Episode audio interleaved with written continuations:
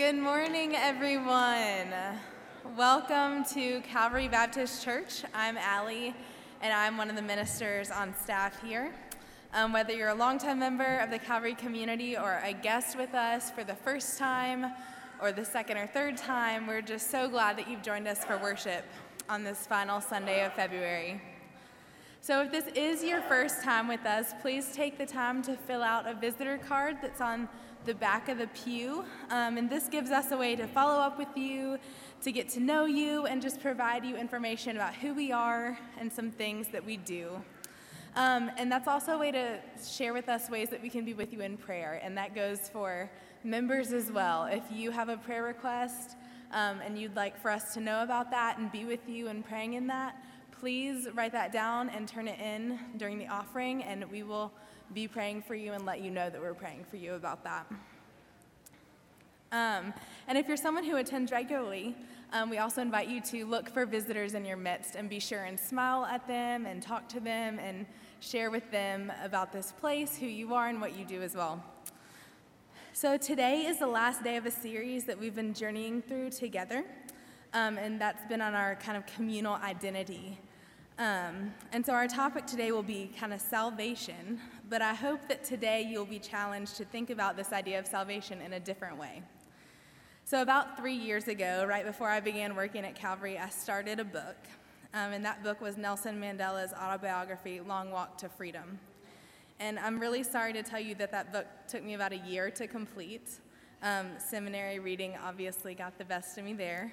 But two years later, I'm still struck by a quote that I read, and I think it has a lot to do with what we'll talk about today.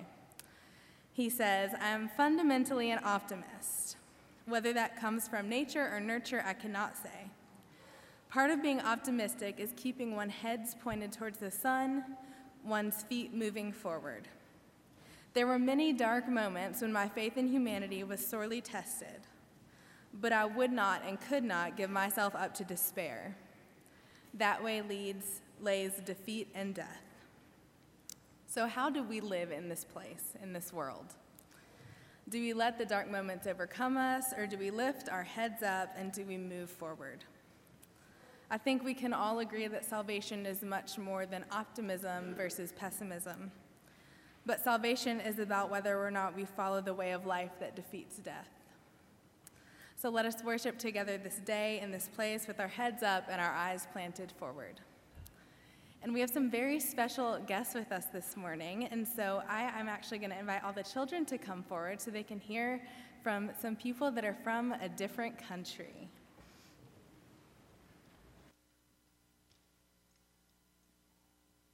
So just join join us up here.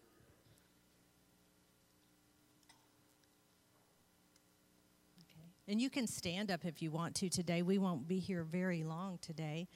Um, I have with me today some very special friends. Some of you know that Randall and Isaac and I sometimes travel to Kenya, Africa. And on those trips, we have worked and, and cared about these friends that I have with uh, that we have with us today. So I want, first of all, you to um, hear them introduce themselves, and then you'll hear more about them and about the really important work that they're doing in their country today during worship. Hello, good morning. Good morning. How are you? My name is Zippy. Hello. How are you? Good. My name is Daniel. You know about that name? Okay. My name is Daniel. Hi, hello. How are you doing? Oh, okay, I'm Viola. Have you ever heard of a name by Viola? Have you ever? okay, I'm Viola. So, Kenya, Africa is a really long way, and I bet you all know where that is because you study, maybe some of you study it in school, but I've marked on this right here, if you want to see, this is where Kenya is. Okay, can you see?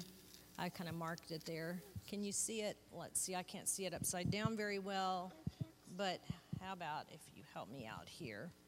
So here is Africa, the whole continent of Africa. And one of those countries right there, can you see it, is Kenya. And the city of Nairobi, Kenya, is where they live. Now, here's Africa, and we have to go a pretty long way to get to our country. So I'm kind of trying to scoot the globe around here, and there we are in North America. Look how far away that is. There's North America, and all the way over here, look, half away, half the world away is Africa. So you might look that up. Your parents could help you um, if you need it, if you don't already know where it is. Okay, so um, this morning we want to think about that. Although Africa is really far away, people or God loves people in Africa just and cares about people in Africa just like he does all of us here in Waco, Texas. So to help us remember that, we're going to sing a song as you walk back to your seats. You'll know this song, but you have to sing it with me, okay? He's got the whole world in his hands. He's got the whole world in his hands. We can walk to the seats. You can walk to your seat. World in his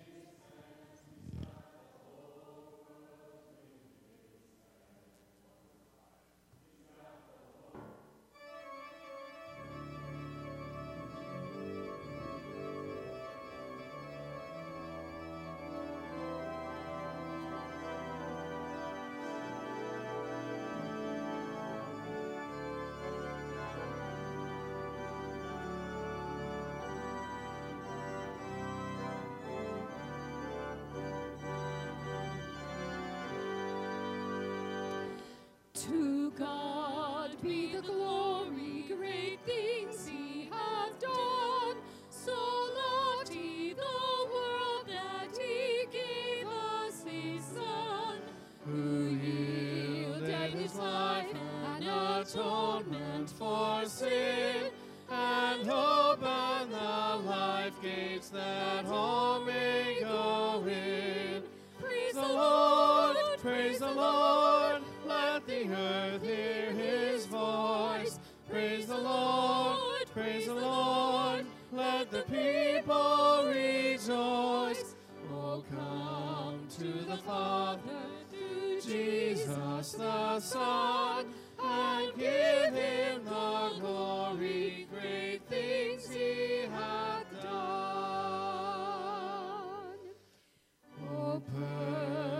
redemption, the purchase of blood, to every believer, the promise of God.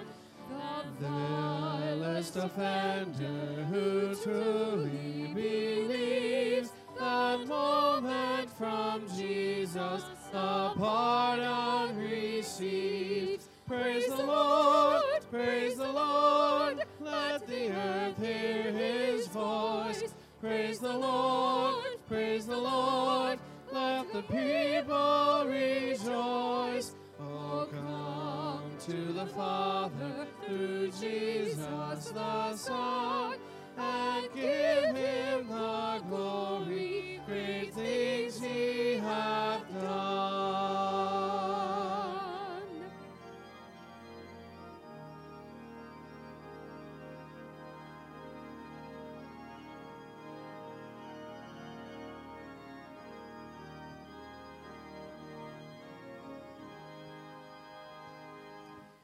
Great things he hath taught us, great things he hath done, and great the rejoicing through Jesus the Son. But purer and higher and greater will be our wonder, our transport when Jesus we see. Praise the Lord, praise the Lord, let the earth hear his voice. Praise the Lord, praise the Lord, let the people rejoice. Oh, come to the Father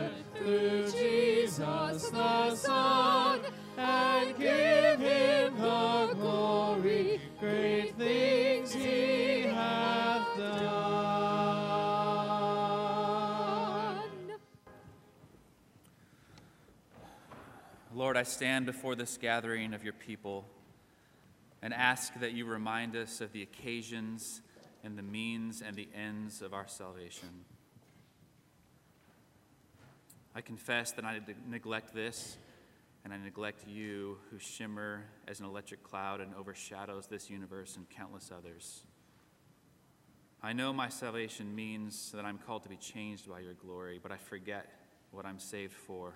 Salvation so easily becomes a sin confessed, a prayer prayed, a ticket punched, and then I rush off on my own program of self actualization and enlightenment. But salvation is both momentary and ongoing. As the church father Origen so firmly believes, salvation is a process of being consumed, consumed by goodness, consumed by love, consumed by glory, so that you are in us, indeed, that you are in all, and all is in you. This morning, remind us of what it means to be saved. It's your heart in our chests, it's your breath in our lungs, it's your spirit relentlessly making us like you. Amen.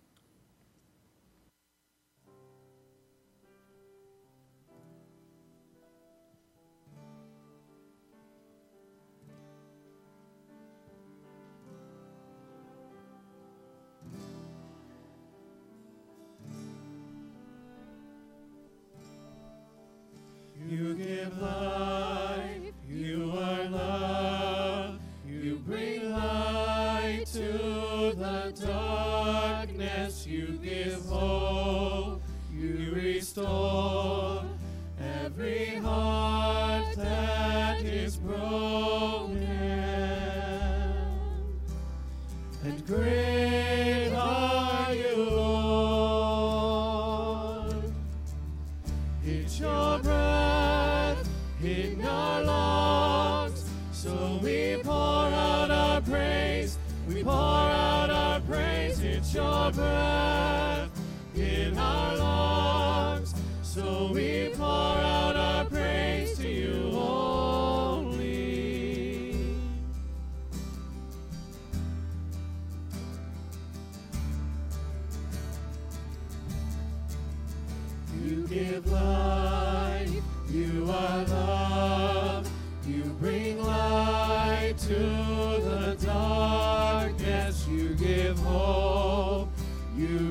restore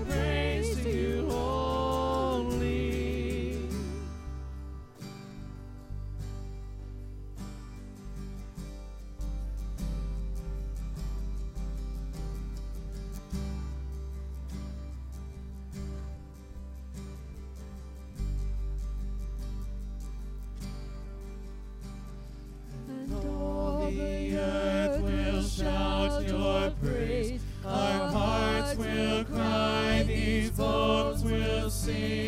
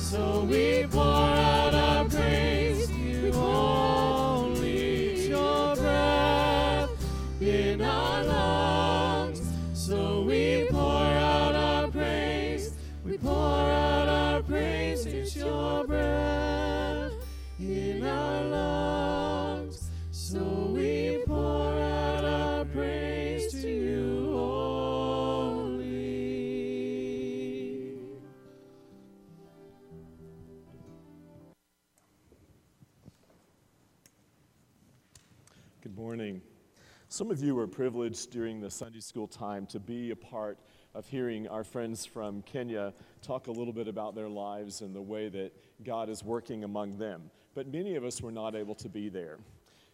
Brenda and I first met Zippy and Daniel Sendio in 2005. And if you were part of the group earlier, you heard a very skewed story about that from Zippy. Uh, uh, that's only half true, but we can talk about that later. But we've had the wonderful privilege of knowing these fine people for the last 12 years. Daniel is retired uh, and was, before retirement, the director of Kenya Parks and Wildlife. And so he was head of all of the many beautiful parks in the country of Kenya. Zippy was a professional tour guide.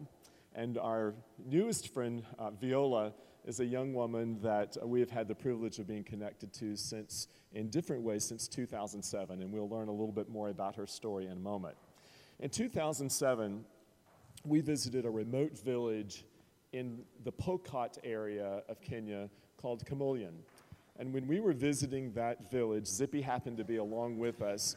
And when we were going through the school, getting to see the school and getting to see the children there, it was obvious to Zippy, not to us uh, in our naivete, that there were no, chil- no girls in school past the fourth grade. So maybe uh, three or four girls in the second grade, two or three in the third grade, maybe one or so in the fourth grade, and by fifth grade, there were absolutely no girls at all. What we learned from Zippy and her connecting to the people there was that this community practices what is called female genital mutilation. And girls were circumcised um, when they reached puberty, and then they were married at the age of 10 or 11, and then uh, in a few years they might have several children. And so we were married off for a dowry to often older men, often the second, third, or even the fourth wife of these um, older men. We were challenged to help to support some girls from this community to go and receive an education otherwise so that they could eventually come back and help this community to uh, live a different life and we think a better life. Viola was one of the first four girls that the group from Baylor eventually supported. We've now supported 12 girls through the years, and Viola is the first one to graduate from high school, and she's the first one from her community, the first woman from her community to graduate from high school.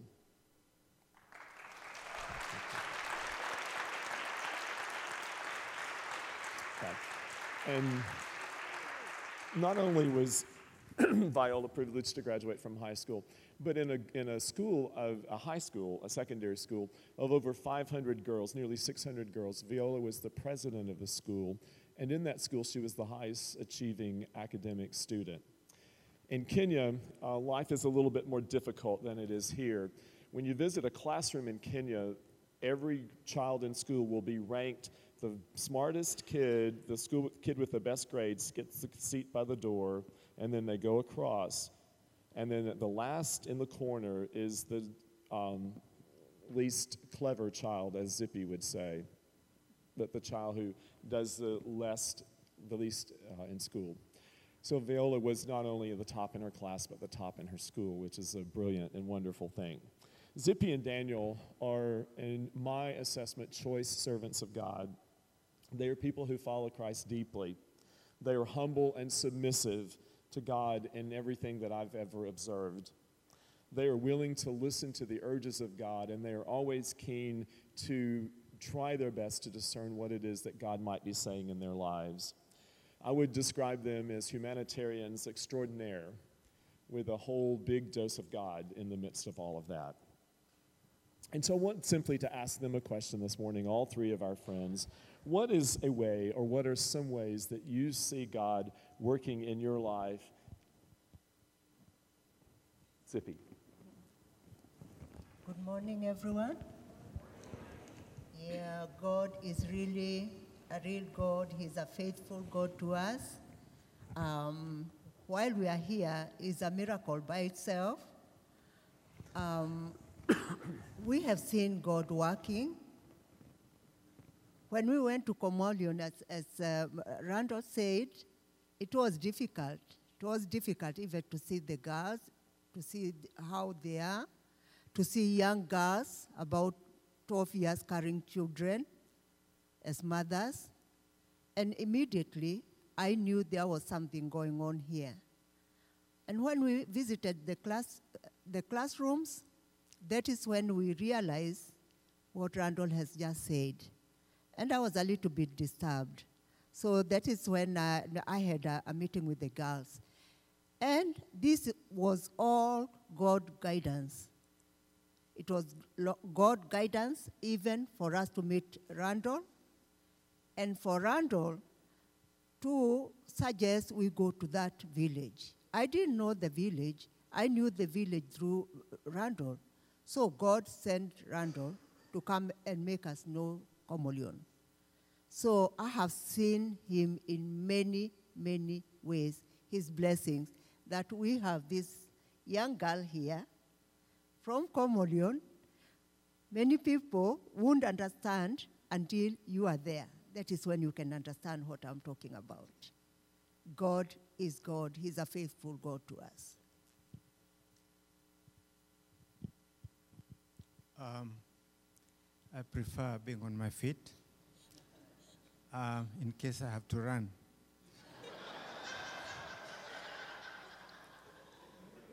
well, uh, first of all, I think uh, Randall has summarized, uh, gi- given us a summary of, uh, given you a summary of what we have been doing. But before I go into that one, I think I'd like to to make a confession. The last time I entered into a lecture room, well, looked like a lecture room, this one also, uh, was in Colorado, uh, Fort Collins, uh, uh, Fort Collins, CSU. And I'm very happy that today, here, sitting here, I met a lady, a beautiful lady, and her husband, who tells me we were in college the same year in 1964. Where are you? Where were I? There they are. Thank you very much. You made my day today. Okay, now, I, I'll, Zippy has put everything else in the right perspective about Komolion and what, what, why we are here. But I'll tell you about me and Zippy, what brought us to be in this kind of uh, line of humanitarian ground. When we retired, both of us retired. I retired from the government service. She retired from, not quite from tourism, but she had to, to close down. She had to slow down for a couple of years.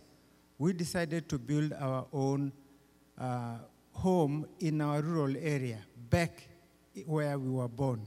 I mean, that is, you wouldn't want to see that, but we decided to go and live there. We had been away from our birthplace for many years going to school, work in government. We were already in urban area for, for a long time. But the moment we decided to go back there, we put up a kind of residence that uh, we thought like moving our, our home from the town to the village. Uh, it was a house, about four bedrooms. She wanted a, a house of four bedrooms. I asked her, her why, because it's only both of us. She said, no, I don't know but some, some other people might come. You know, that is interest to me. Now, I said, which other people? We have four grandchildren, they are all over where they are. They're not going to be coming here to stay for a week. They don't even probably like this place at all. And she said, no, let's do it. I said, right, fine, we'll do it. Now, within uh, a, a period of about one year, our community realized immediately there are some newcomers in our own children. Our own people have come back and they are living with us. That alone meant that they would come, we were almost like the Komolion situation where this girl came from.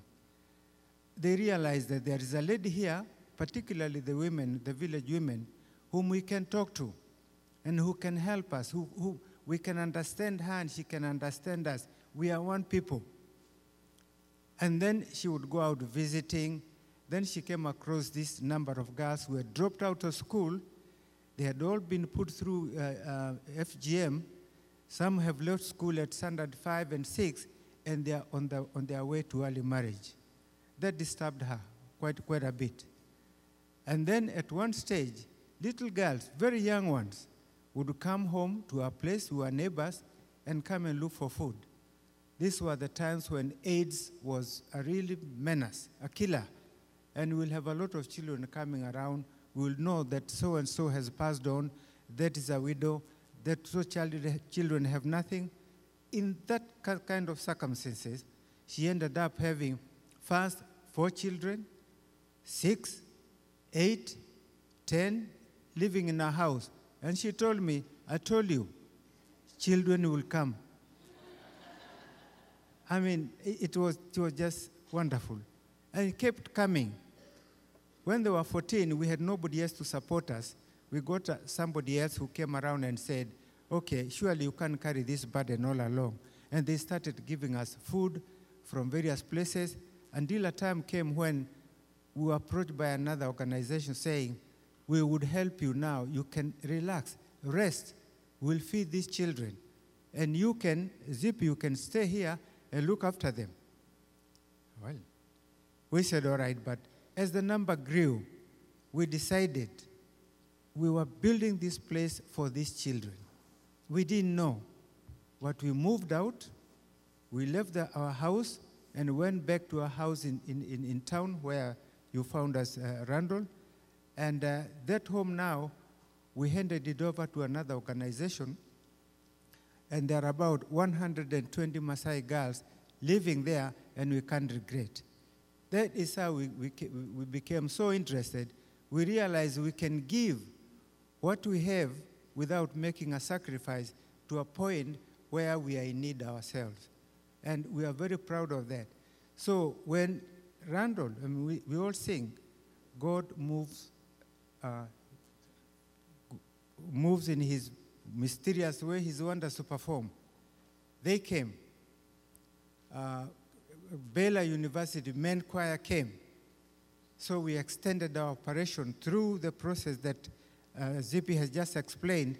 Now we are almost residents of the place where these girls come from. The other home is running, but with other people. It's nothing to do with us, but we handed it over, and that's a completely orga- different organization. We said, now that we are here, let us give what we have. What we have is energy, we can move around, um, we, can, uh, we can give children love like this, and that is in, inexhaustible. So that's why we are, because we, are, we, are, we realize that we have something we can give which, without losing anything at all. And that's why we are here, and it is now, it's now about 20 years that we have been doing this. Thank you.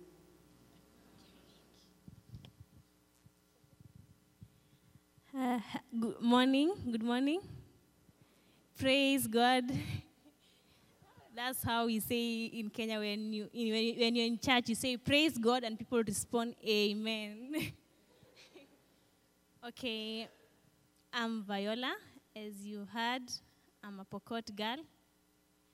Uh, I come from a village called Komolion. Randall has said briefly about me. Okay, God has, has done so many things to me. Uh, maybe I can mention one, two, but I cannot tell it all because God had really worked in me and has done so much things to me. First of all, me being here is God's plan. God's, I don't know how to say, but it is, it is because of God that I'm here. Again, getting educated, maybe if it wasn't for the men's choir sponsorship, I could be an illiterate woman, not a girl, a woman. Get me right. maybe a woman of four to five children. I might have looked much older because even my age mate right now they are very much old when i try to compare myself to them I, maybe you, you will not agree but maybe one day if you manage to go to Komolion and i can show you my age mates maybe you will not you will not agree with me because they look now much older than i am so i thank god because of what he's doing to me uh, getting education, going to, to high school, becoming a school president, leading around 500 students. You know, it is through God that I got that courage and that quality to lead those people. And God is really working in me. Right now, I can see at least uh, the light at the end of the tunnel because I could have been leading a miserable life right now. My, my elder sister went through FGM. And when she got married at around 12 years, she was mistreated by the husband. She led a very, very miserable life. And right now we are staying with her. So I really thank God for the work that He's doing. I, I don't know what to say, but I thank God.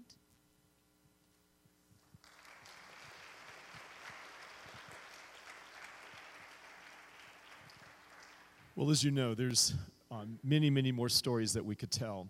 One of the things you might want to do tomorrow, if you could come to Baylor Chapel, it would give you an opportunity to hear more of their story. If you are not able to do that, you can uh, access uh, Baylor Chapel through live streaming.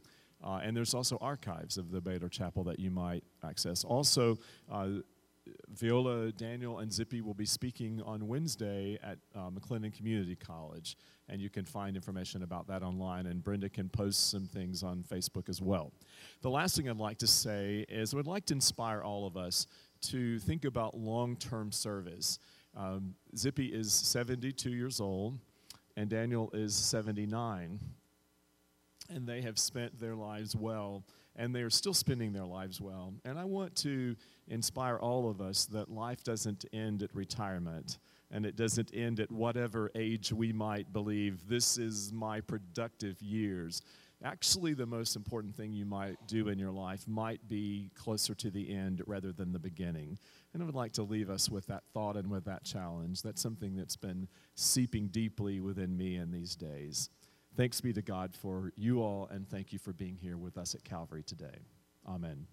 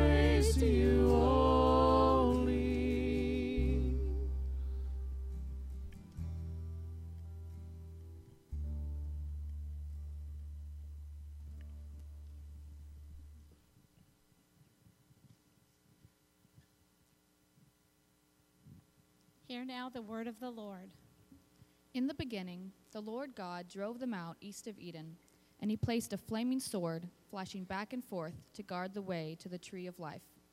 And Jacob promised, I will look for your salvation, Lord. and Moses exalted. Do not be afraid. Stand firm, and you will see the salvation the Lord will bring you today. The Egyptians you see today, you will never see again. The Lord will fight for you. You need only be still. And Job trusted. This will turn out for my salvation. And Hannah gave thanks. My heart rejoices in the Lord. My horn is lifted high, for I delight in God's salvation. And the psalmist confessed. The Lord is my light and my salvation. Whom shall I fear? And Isaiah affirmed. This is the Lord. We trusted in him. Let us rejoice and be glad in his salvation. And Je- Jeremiah proclaimed, Surely in the Lord our God is the salvation of Israel. and Simeon celebrated. My eyes have seen your salvation, for which you have prepared in the sight of all nations. And John the Baptist exclaimed, Behold the Lamb of God who takes away the sin of the world. And the teacher asked, What must I do to inherit eternal life? And Jesus answered, Go and do what the Samaritan did. And Jesus declared to Zacchaeus, Today salvation has come to this house. and Jesus taught, Whoever finds their life will lose it, and whoever loses their life for my sake will find it. and Jesus told a parable. Truly I tell you, whatever you did for one of the least of these, you will do it you did it for me. Come, you who are blessed by my Father, enter the kingdom prepared for you since this world was created. And Peter preached, Salvation is found in not one else, for there is not another name under heaven given us by which we just be saved. and Paul wrote, Therefore, if anyone is in Christ, the new creation has come. The old has gone, and the new is here. and John dreamed, After this, I heard what sounded like the roar of a great multitude in heaven, shouting, Hallelujah! Salvation and glory and power belong to our God. This is the word of the Lord. Thanks, be to God.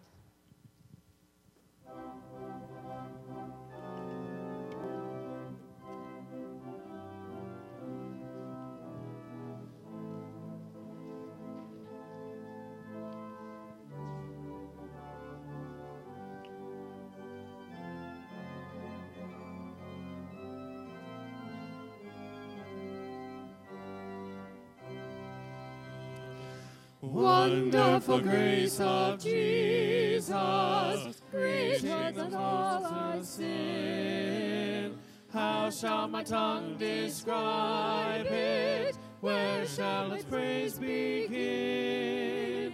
Taking away my burden, setting my spirit free. For the wonderful grace of Jesus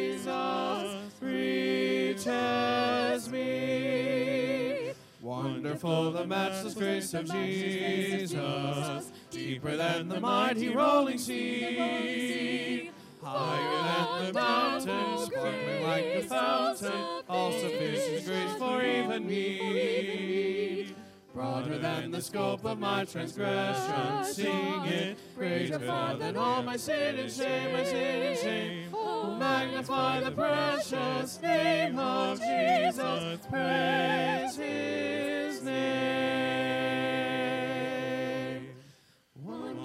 Wonderful grace of Jesus, reaching to all the lost. By it I have been pardoned, saved to the uttermost. Chains have been torn asunder, giving me liberty. For the wonderful grace of Jesus reaches. Wonderful the matchless grace of Jesus, deeper than the mighty rolling sea. Higher than the mountain, sparkling like a fountain, all sufficient grace for even me. Broader than the scope of my transgression, sing it. Greater far than all my sin and shame, my sin and shame. Magnify the precious name of Jesus. Praise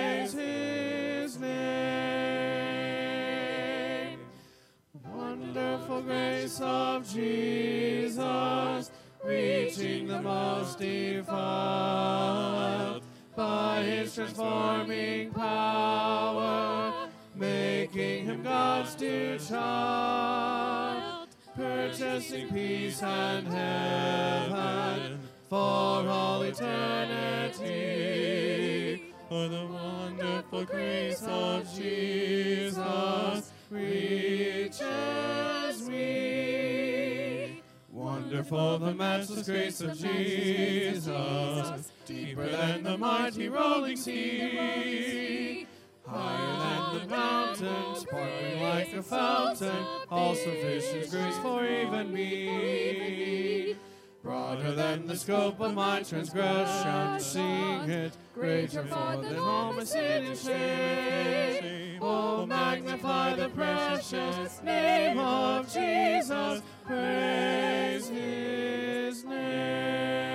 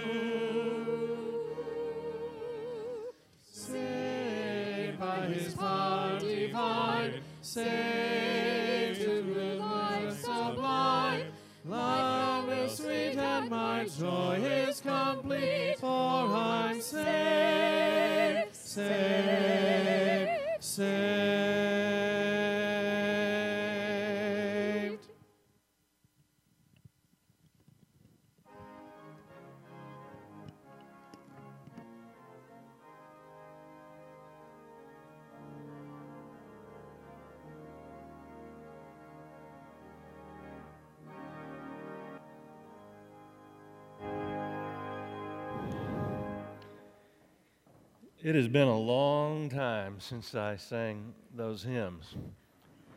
Been a while for most of us, I bet. If you grew up like I did as a Baptist, however, you would have sung them often, and I could tell everybody knew the harmonies and the echoes, and lots of us, unless you're a millennial or some unfortunate thing like that, right? You know, we, we Baptists sang our creed, didn't we? Uh, we, it, it, it sort of got uh, ensconced in our heart that way and in our mind and lives. And we sang a creed that was pretty simple in a way. It was that we needed Jesus. And so we sang about Jesus and how Jesus saved us.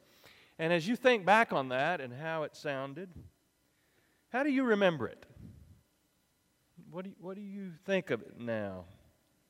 So the songs were our creeds, weren't they? We were confessing as we sang when we all get to heaven or down at the cross or since Jesus came into my heart, floods of joy, oh, oh my soul, while the sea billows. And we'd all go, row and hold it out way too long. And then since Jesus came into my heart, what was the theology that was being birthed into you through all of that? If you experienced that and you weren't some unfortunate millennial soul. I'm just saying it, it worked for lots of us. I mean, when I think back, anyway, as uh, many Baptists do, salvation was, was primarily, I think, a personal thing. It was about me, about you, about our destiny, your destiny and mine.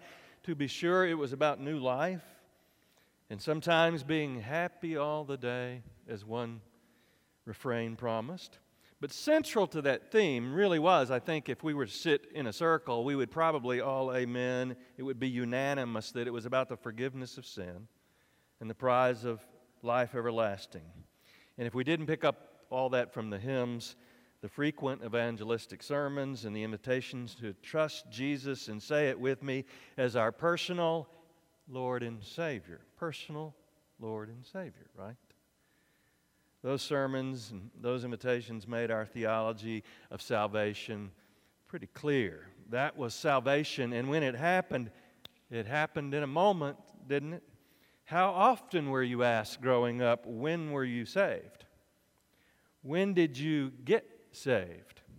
We sang this Sunday night. It's kind of a camp song, but we would do it on Sunday night. Didn't make it into the Sunday morning uh, routine, but it was it was on a Monday. Somebody touched me, and you had to stand up on your day, right?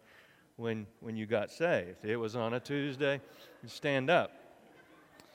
And, and if, if you didn't remember where and when, and I, I'm not teasing one bit, if you didn't remember where and when, your salvation was a, a bit suspect, right? This was our theology of salvation, or soteriology, as seminarians like to say it. And it could be condensed into this creed, into gospel tracts, right? Four spiritual laws that actually made clear what we believed about our condition and what needed to be done to remedy that. We were clear around what salvation was and who had it and who didn't. And as I've said through this series, clarity in a community is not a bad thing at all. It typically is a good thing, and especially in the early stages of the faith, faith journey, it's absolutely essential. But it can become a problem, and, and will be a problem if our clarity is not really surrounded by and held by wisdom. Being clear about doctrines can never become a substitute for the mysteries those doctrines are trying to point us to and lead us into. It's just so much more always going on. And that's why I wanted us to read this sort of salvific tapestry of Scripture a few moments ago. You know, we could have actually read for hours. You do know that, don't you? Just get your concordance out and begin to look at it. Uh, it, w- it would take days to read all the text where salvation, saved, Savior, save is used. Every page of Scripture has some reference to what it means to be made right with God or made whole or rescued or see the righteousness of God come to be in Israel's story, in the wisdom text, in all the prophets, in the Gospels. How many times does Jesus talk about eternal life? The kingdom of God. And it doesn't take uh, a seminary degree to read those and figure out he's not even primarily talking about longevity over Jordan. Paul and the other apostles, hardly a paragraph goes by that they're not exploring these words and these ideas. We find them on every page. And with a little bit of careful reading, just a little bit of honesty, you, you see that these words you could hear it a moment ago are used in all sorts of ways. And we begin to pick up on the fact that there's a fullness about salvation, a fullness that's being expressed page by page and book by book that just is not captured by it was on a Monday and somebody touched me and I'm pretty much good to go now through the pearly gates. The biblical word on this very central subject is much, much larger than that, and it has also been much, much larger than that in the Christian tradition. You are aware that people think differently about salvation, different things about getting saved as we called it at North Lake Baptist Church. And you see this historically in theological movements, time periods, cultures. And as I've been saying in this, this series, moderate Baptists seem to have opened up to what was for many of us new thinking that was really old thinking. So our changes really have been more about reclaiming or recovering. We got up, remember, in this. Uh, garage sale that was going to happen, this post denominational yard sale. We got up in the attic and we found lots of things, and one of them was a fuller way of understanding salvation. So follow me. We, we realized, I think, we've come to proclaim that there are many ways of understanding the meaning of God was in Christ reconciling the world, as Paul put it.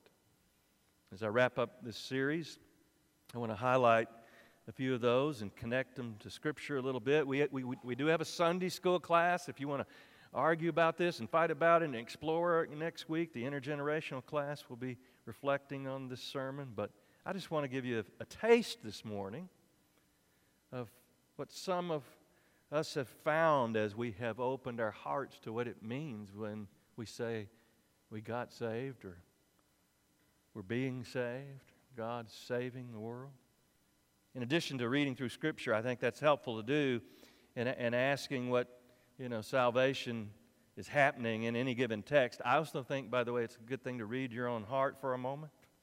Because here's my theory I think there's a spiritual DNA in every one of us, and I mean sort of in you and in me, and it may not be the same in, in each of us.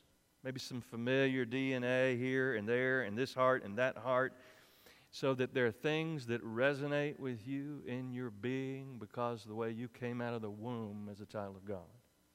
So, my question first, before we turn to some scriptures, what do you really need from your Maker? Or what's the real problem in the world when you look at the world? Or in life, or your life, or your heart? What is it that needs saving? You know, if you sit and listen a bit to people, you'll hear a lot of different things, different kind of answers to, to those questions. And most everything you hear, you'll find not only in Scripture, but in some Christian theological tradition. So, for instance, many Christians in the West, particularly those of an evangelical variety, meaning us, will tell you that the real problem is actually in us. And it's our guilt. And, and that's the big conundrum. We're, we're sinners who have lived in disobedience to God. We're fallen. Sound familiar? The soul is diseased, maybe, or even depraved. We're in debt, insolvent, as Karl Barth said. And so we live in condemnation, having fallen short of the glory of God, as Paul says it in Romans. We're guilty. And so in the Christ event, it's costly forgiveness that is offered while we were yet sinners, right? Getting saved is about me and what my sin has cost God. And this is bearing part of the biblical truth, isn't it? There's a weight to be lifted. Behold, the Lamb of God takes it away, the sin of the world.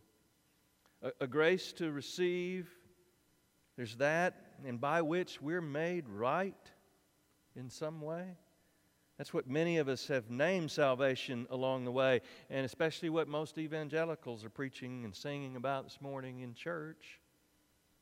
But others, you know, if you ask them what they need from their Maker as serious followers of Jesus and those who give attention to Scripture, they, they wouldn't probably talk mostly about personal sin so much as they would about freedom and about liberation. And they'd quote the prophets a lot. It's all over Scripture. And they would quote Luke a lot. And Jesus, where he's referring to the Hebrew Scriptures, he has come, Luke says, remember, to proclaim good news to the poor, freedom to the prisoners and the oppressed, and to proclaim the year of Jubilee, which is the Old Testament way of saying we're just going to turn the whole system of power upside down. It's a different kind of salvation, isn't it? It's all over Scripture. Though at North Baptist Church, I never sang a single hymn about it. Not one that I recall. It's the song Mary sings. God has brought me down. God has brought down the mighty from their thrones and exalted those of humble estate. I didn't sing about it. She did. I sang about a different theology. You see the difference? Because with this stuff, the problem's not so much in us and our guilt as it is in history. It's the world's sickness, really. And God has come to us in Christ to make things right. Thy kingdom come, thy will be done, finish it with me on earth as it is in heaven.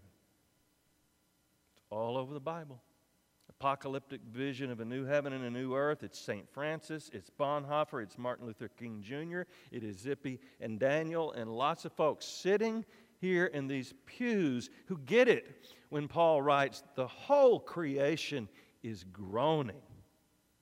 It's hurt, it's, it's anticipating, hoping, awaiting to see us finally become God's children.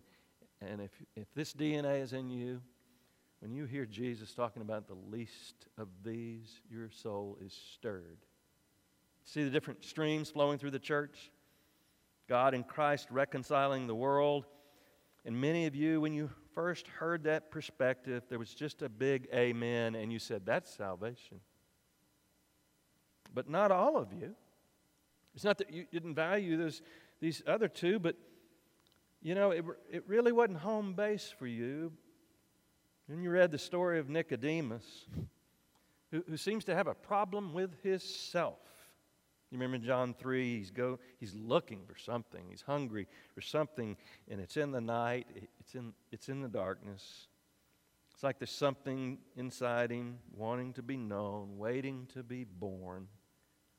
Something missing for Nicodemus. And it's, It's not, you know, that he doesn't know the right doctrine or he doesn't believe the right things or do the right things.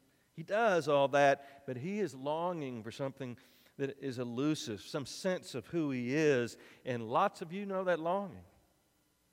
That's the hunger for you. That's what you need from your Maker to somehow finally be authentically who you've been made to be, and you love it when you read Luke 15. The prodigal's there in life's pig pen, and he comes to himself. And you get it plight of the rich young ruler who is so trapped and clinging so much to the stuff of life that he can't let go and receive anything else. And you resonate maybe most of all when you read Paul and he says, I can't do what I want to do. I just keep doing the same old stuff like some kind of puppet. That's you, and, and that's the ache in your heart, this ache for wholeness. You know, the earliest theologians of the church wrote about this all the time need for this becoming in us, and they called it the theosis of man. It's all over the place the first centuries of the church. They love saying, He became what we are that He might make us what He is. Jesus was the template. Jesus was the one uh, who showed us what abundant life was about. His path was to be our path to death and resurrection into wholeness. And when you hear that, you say amen, don't? Getting saved, you know, for folks in this perspective, it's, it's finally coming to live in what's true about you, your essence. It's a big deal in Eastern Christianity. It's all over the place, so that in, in, in half the world, the gospel is medicinal and it is not judicial like it has been in the West. It's about our wholeness. Half of Christianity knows this. And lots of us have been drawn there by the mothers and fathers of the church and by mystics and monastics and by more contemporary spiritual folks, Thomas Merton and Nouwen and Foster and Willard, and by a DNA. It's just in us. So when we hear Jesus say, to find yourself, you're going to have to lose yourself. We think we know pretty sure what he's talking about. See how it is? How large and wonderful our salvation really is, how in Christ God is meeting us all, saving us and all creation. It's in Scripture, in tradition, in our hearts, this messianic tapestry. And we're being woven into it, each life, this brilliant thread in God's kingdom. And you pick up on those threads woven together when you look at it and you see these, these themes. I've connected with them in a lot of ways, but I, have known another one too. The problem in this way of thinking about salvation isn't guilt, the need to have one's sin removed, although that, that's there. I mean, it's not history and the world's oppression, although it's there. It's not even the small self and an ache for somehow finding the true self. It's really, the problem really, it's more the cosmos and whether or not we even belong in it. Some of us in the room feel lost in space. Like we wandered off from home along the way and we can't find our way back, or worse, like we never were there to begin with. Folks who have this DNA, when we're with other Christians, sometimes we feel very alone. It's, it's sometimes the loneliest moment with some kinds of Christians. That's the ache. The, the writer of Ecclesiastes, of course, would be the one to address this. Eternity seems to be placed in our minds. It's written. But we aren't quite sure what God has been up to from beginning to end. There's this kind of vague remembrance of what is hidden with Christ and God. Something there, as Paul wrote in Colossians.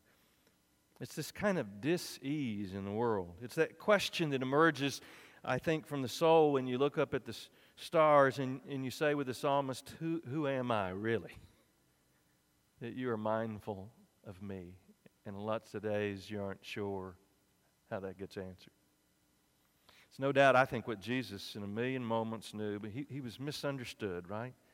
And the prophet said he was acquainted with grief. I think he was very acquainted with this kind of existential desert loneliness. Why have you forsaken me? I'd bet, if, if chaplains could bet, I'd bet a paycheck that that was on the cross, not the first time he quoted that psalm. Why have you forsaken me? By the time I got to Baylor as a young man, I think I was there. I know there were emerging questions for anyone that age that weren't easily answered, but at a deeper level, I, I think I knew the struggle of those Israelites exiled, identified with that story, and with Jacob wrestling with God in the dead of night. The sense that I wasn't home, kind of like Dorothy or E.T. I'd lay in bed at night and kind of ache and ask questions of the universe, and the universe seemed awfully silent. Crickets. With this DNA, we, we sort of know what it means to be out east of Eden. And why in the world is there a forbidding sword? Did you hear it swinging back and forth in front of it, keeping us away from it? We know the longing to belong and the ache that accompanies it. But there are moments, aren't there? Paul Jones, whose book really helped me with this sermon, talks about sacramental apertures or foretaste of glory divine, I think is the way the Baptists would say it. These moments that come, these, these moments of grace, it's friendship or laughter or conversations, it's some moment of depth and love and beauty and bliss or worship that seem to lift us up a bit. You know how that feels? It's wonderful, saving reprieves from daily and deep angst. It just seems to be your lot. Thomas Kelly, the contemporary Quaker, gets at this. The life of God is breaking through the world. The eternal is at work in the midst of time, bringing all things to God's self. And it really is literally life saving. I remember decades ago my heart leaping the first time when I read Paul Tillich saying, We only want to show you something that we have seen and tell you something that we have heard that here and there in the world and now and then in ourselves, there's a new creation. To be in Christ, I think the way Paul understands it, it's not a propositional place. It's not just some theory of atonement. It is an ontological reality to be a new creation. John, you know, in, in Revelation, there's so many amazing pictures. One of my favorite one is this visionary scene where the apostle hears someone saying, To the one who overcomes, I will give a clear, smooth stone on which will be written their secret name, known only to God. We'll finally know. The veil gets lifted. That's Pauline language, too. The veil is lifted and we know as we have been known, we belong, and when we belong, it is saving. Get a glimpse now of the depth and breadth, and we could go on for months with this text and that one, letting us know that salvation is so many things, and we'd hear your stories of salvation like we did theirs, and you'd know that Christ plays in 10,000 places Hopkins wrote, right? Christ meets us all and meets us everywhere, meets us here and now. Because salvation is about receiving grace for our sin. It is about justice and the coming of God's kingdom on earth. It is about being transformed into Christ's likeness, and it is about making our way home. It's about the redemption of all things and everything. And in these days, thanks be to God, we're being able to affirm that. As Paul says, I think our salvation is nearer than when we first believed. Nearer to us. So let's keep proclaiming it, proclaiming the fullness of it, maybe even write some more hymns and sing about it with gusto, declaring again with all the saints, and I mean all of them, the salvation of our God. Oh Lord, you are our Savior in ways we can't begin to name or even know. We have no idea all the ways your hand has reached into life and stories and presented us with the thing that we have needed in that moment, the grace that we, we needed to know. We trust that somehow that all is about your love in our lives and what it means to be redeemed. Help us open our hearts to the fullness of all of it again this day. Let us receive it. Let us trust again in the gospel. Through Christ we pray. Amen. We'll sing together as we respond as a family of faith and as followers of Jesus together in a hymn of commitment. Our, our ministers will be at the back. If there's something you'd like to talk about or maybe pray about, maybe a decision that needs to be made today, they'll greet you in the back as we stand and sing.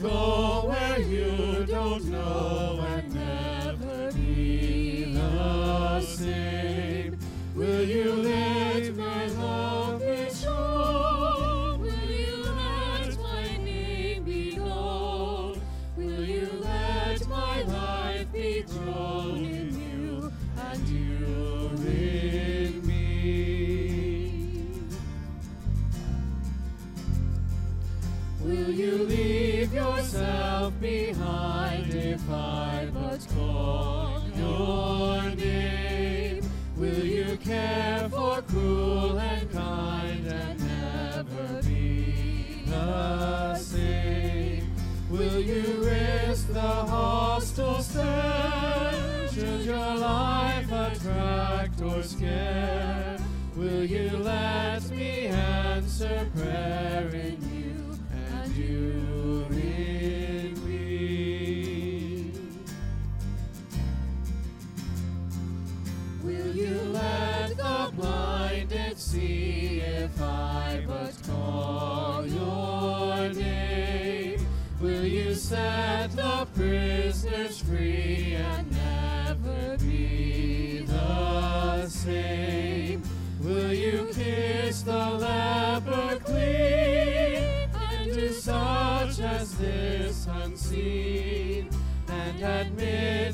admit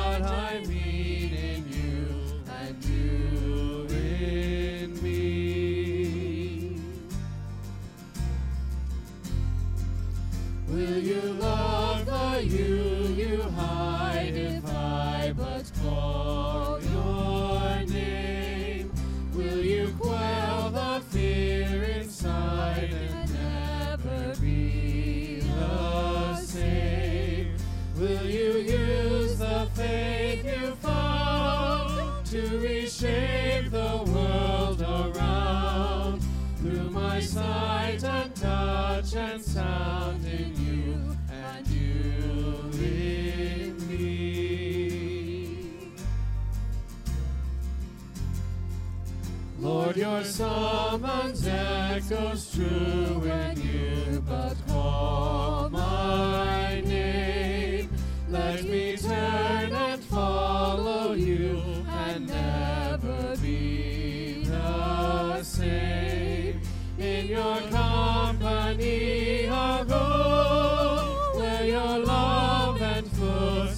show.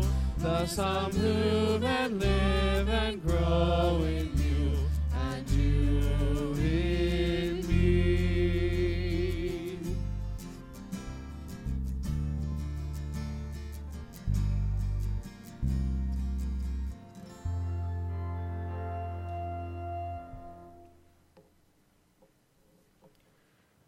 God, who comes to us in our great joys, in our crushing sorrows, and in our life day to day. Be with us now as we share ourselves with one another in this time of prayer and dedication. We offer the gift of our hearts to you for your kingdom here as it is in heaven. We offer the gift of our time and talent to you for your kingdom here as it is in heaven. We offer the gift of our money and resources to you for your kingdom here as it is in heaven. God, who created all of us for your glory, help us to glorify you through the gifts we offer our prayers of love, our songs of adoration, and our hearts of thanksgiving. Teach us to glorify you when our gifts are less thoughtful, our greedy thoughts, our foolish words, our unkind actions. Remind us that every good and perfect gift is from you, coming down from the Father of the heavenly lights, who does not change like shifting shadows. Our hope is in you. Our salvation comes from you. Thank you for these bountiful gifts. God, you are speaking to us. Break through our slumbering. Break through our apathy. Break through our self centeredness. Break the veil over our minds. Quicken our hearing. Quicken our seeing. Quicken our desires for you. Awaken our zeal for you. Awaken our love for your purposes. Awaken our desires for your kingdom to come here as it is in heaven. Awaken to us our Lord and our God. Through Jesus Christ we pray. Amen.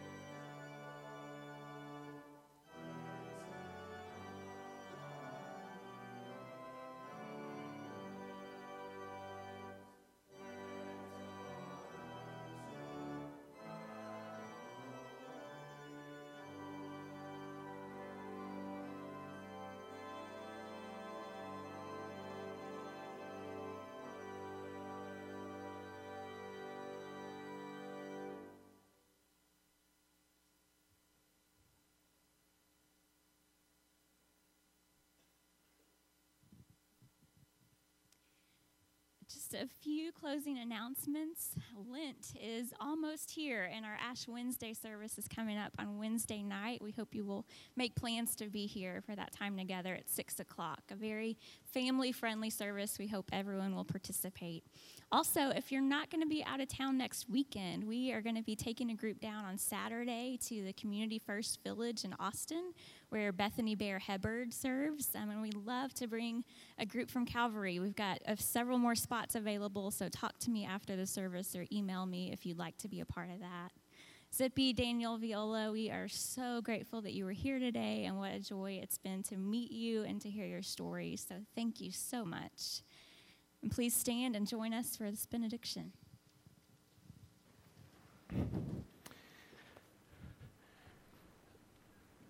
My brothers and sisters, I pray that you, being rooted and grounded in love, will have the capacity, together with all of God's people, to discern the height and the depth, the length and the breadth of God's love for you.